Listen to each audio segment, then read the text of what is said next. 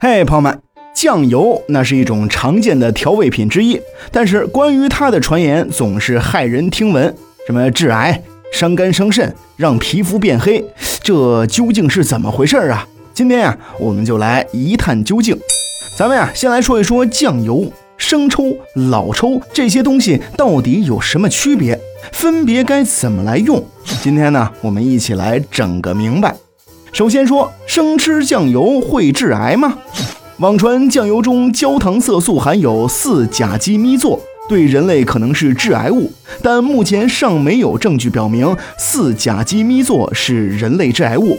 其实是否会致癌，还是要看摄入的量、种类等多种因素。焦糖色素作为合法的添加剂，在制作过程当中的用量其实非常有限，含量不超过二百毫克每千克，毒性几乎是可以忽略不计的。只要是正规的酱油，正常食用都是安全的。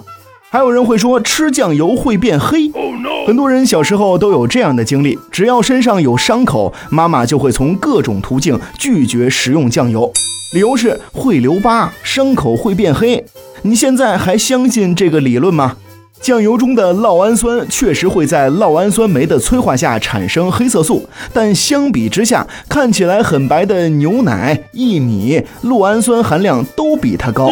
但是你喝牛奶也不会变黑呀，所以就算身上有伤口，酱油也是不会影响肤色的。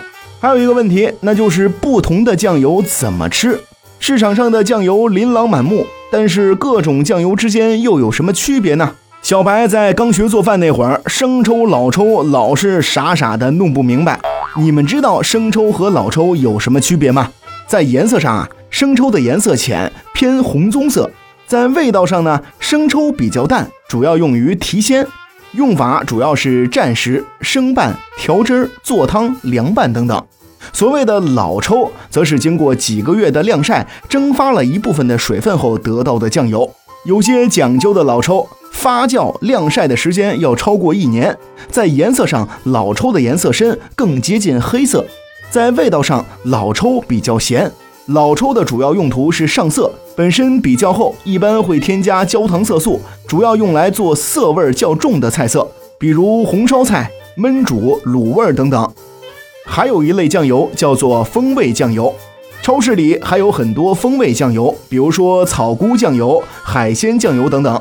但是在营养价值上，其实跟普通酱油没有什么区别，只是增加了一些食品添加剂或者极少的草菇汁等提取物。这样一番操作，只是让酱油吃起来的时候有特殊的风味而已。